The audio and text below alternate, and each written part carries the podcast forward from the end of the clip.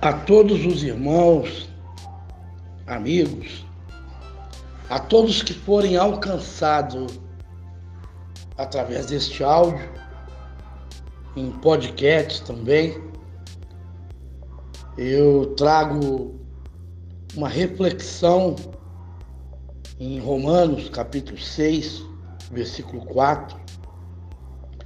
Fomos, pois, sepultados com ele na morte pelo batismo para que, como Cristo foi ressuscitado dentre os mortos pela glória do Pai, assim também andamos nós em novidade de vida. Começamos diante deste áudio e o Senhor tem falado profundamente ao meu coração para falar a respeito disso. Uma experiência vivida dentre tantas outras que o Senhor visitou no meu silêncio, no meu deserto, e o Senhor se revelou meu coração. Há uma história aos 20 anos, filho de pais separados, uma história triste, morando no Rio de Janeiro, na Baixada Fluminense. E com o pai ausente, sempre na escola, em todos os lugares, durante toda a minha vida. Somos três irmãos, um mais velho, eu e um irmão mais novo. O mais velho chama Sidney, o meu nome todos já conhecem, Pastor Márcio de Oliveira. E meu irmão mais novo, Alain Silvano de Oliveira. Esse áudio tem um propósito porque não é especificamente para determinada igreja ou determinados irmãos, não. O Senhor tem falado no meu coração que tudo nos dias de hoje ele haverá de trabalhar, ele haverá de reproduzir, ele haverá de curar, ele haverá de libertar e ele haverá de salvar. Meu irmão mais velho mergulhado nas drogas. E, consequentemente, eu entrei. O mais novo lutava. E Deus usou de misericórdia e ele não envolveu nessa situação. Quando morávamos na Baixada Fluminense, Nova Iguaçu, mesmo envolvido naquela porcariada, vendo amigos morrendo, presos. E a gente pensava: o que será de nós? Será dos meus irmãos? Será da minha mãe? Porque não éramos marginais, mas estávamos envolvidos com todos e sendo até mesmo protegido por eles. Assim é a realidade no Rio de Janeiro naquela época. Quando ainda trabalhava e era muito difícil, morava em Nova Iguaçu para trabalhar em Copacabana. Pegava um ônibus, um trem mais um ônibus para chegar ao trabalho, com muita dificuldade, muita luta. Para retornar a mesma coisa. Um ônibus, o trem, horas e horas no trem, para chegar em casa, onde chegávamos por volta de 11 horas, 11 e meia. e assim era a vida de todos, onde dependia de trabalhar e dependia é, de veículos para levá-lo ao trabalho. Eu precisava do escape. E procurando escape constantemente, minha mãe, uma profissional de linha, mulher exemplar, e herdamos a sua profissão. E ela gerenciava uma empresa. Então, nós éramos privilegiados, meu irmão mais velho e eu, da mesma forma. Então, tínhamos talento herdado por ela e ganhávamos razoavelmente bem. E para virmos do Rio para Belo Horizonte, se tornou tão fácil. Era como nos deslocasse de um ônibus de um bairro para outro. Assim era, quando quisera, quando eu queria vir para Belo Horizonte, só largava do serviço, pegava um ônibus na rodoviária, estávamos aqui em Belo Horizonte. E pensávamos que haveria espaço para sair daquela vida. E chegamos aqui, não era diferente. Primos, amigos, todos envolvidos nas drogas e na prostituição. Veja, uma certa vez eu vim para Belo Horizonte, eu amava minha avó, a razão de vir era para ver minha avó por tanta saudade, tanto amor e tanto carinho que recebia.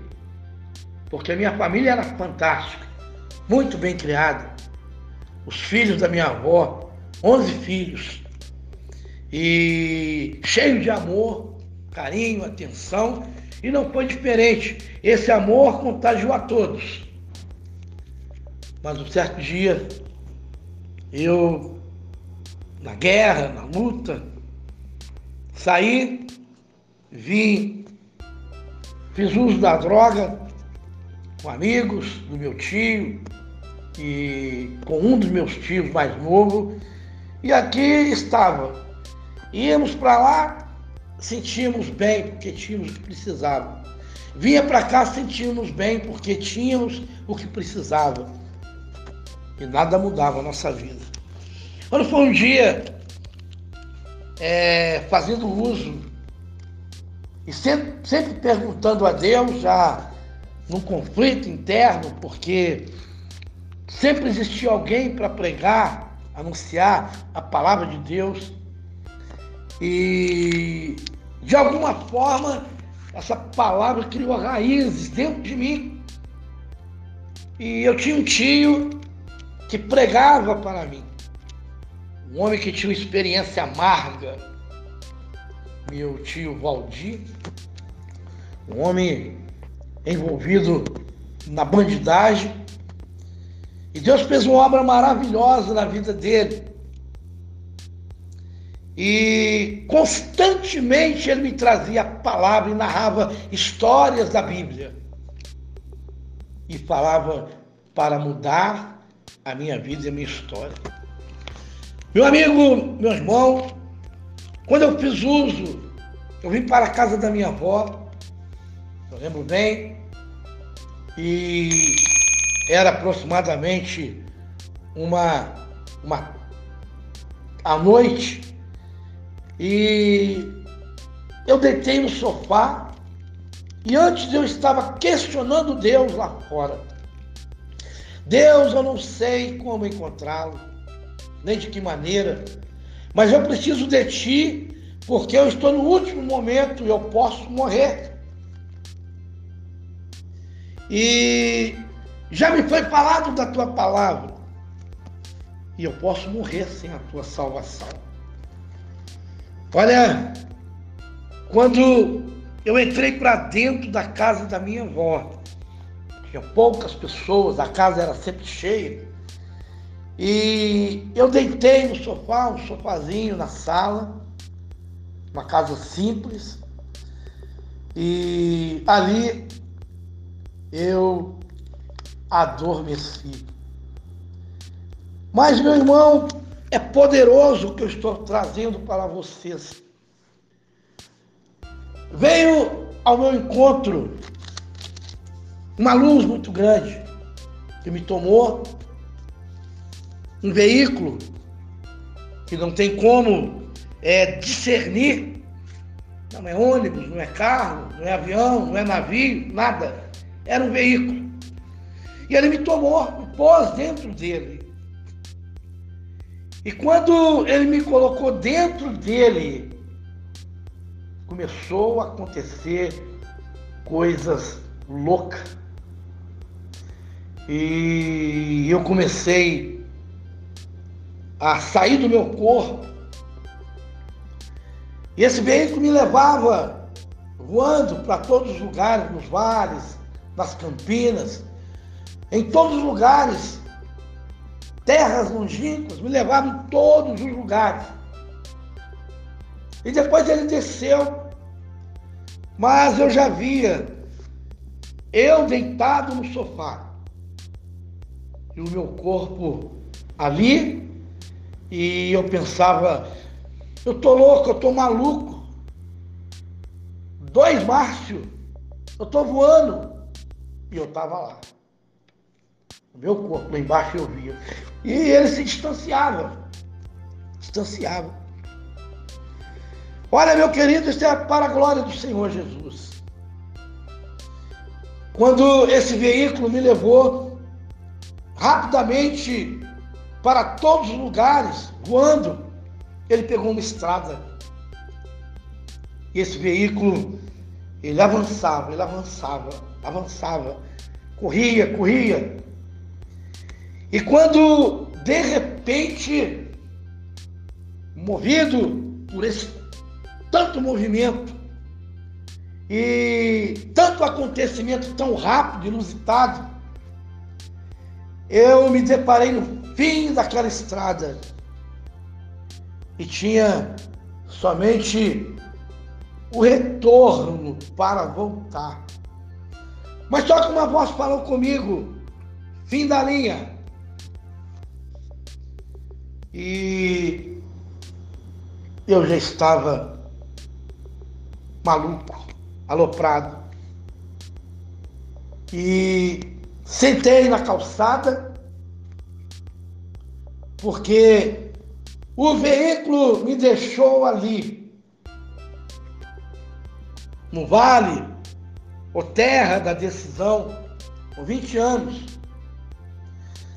E vítima, muitas das vezes, dos embaraços da vida, da bruxaria, porque o inimigo aonde eu passava, nas casas ocultas, eles falavam: você é grande, iluminado, você se tornará muito grande.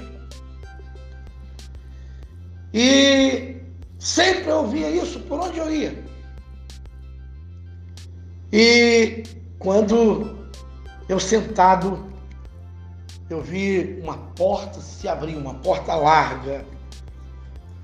E ali começou a passar pessoas para todos os lugares, para aquela porta, fantasiados, é, com compras, em desespero, correndo, correndo, correndo no dia a dia da sua vida, para poder alcançar alguma coisa. E eu olhei para aquela porta, observei bem, todo mundo entrando, porque era muita gente, só queria entrar, entrar, entrar. E do outro lado, a porta larga estava do lado esquerdo. E do lado direito tinha um portão e um grande monte. E naquele grande monte tinha uma passarela, onde o caminho estreito para subir. E quando eu vi as duas opções, Uma voz me disse: esse é o vale da decisão. Essa experiência eu vivi com 20 anos. E eu estou falando para todos aqui. E o Senhor me visita neste momento, porque Ele me disse para me reproduzir. Eu já tive oportunidade para poder trazer essa verdade que salva, cura e liberta, ministrando uma palavra, levando é, uma palavra em oportunidades, em algum ministério. E muitas das vezes o Senhor provou que através da minha vida muitos drogados largaram as drogas. Filhos deixaram a prostituição. Homens deixaram de beber, fumar. E foi produzida também cura em muitas vidas, curada. E o Senhor quer me dizer que nós estamos vivendo fim dos tempos. E tudo que nós semearmos dará fruto. E eu vi aqueles dois caminhos. E eu falei: essa porta larga eu não quero para a minha vida.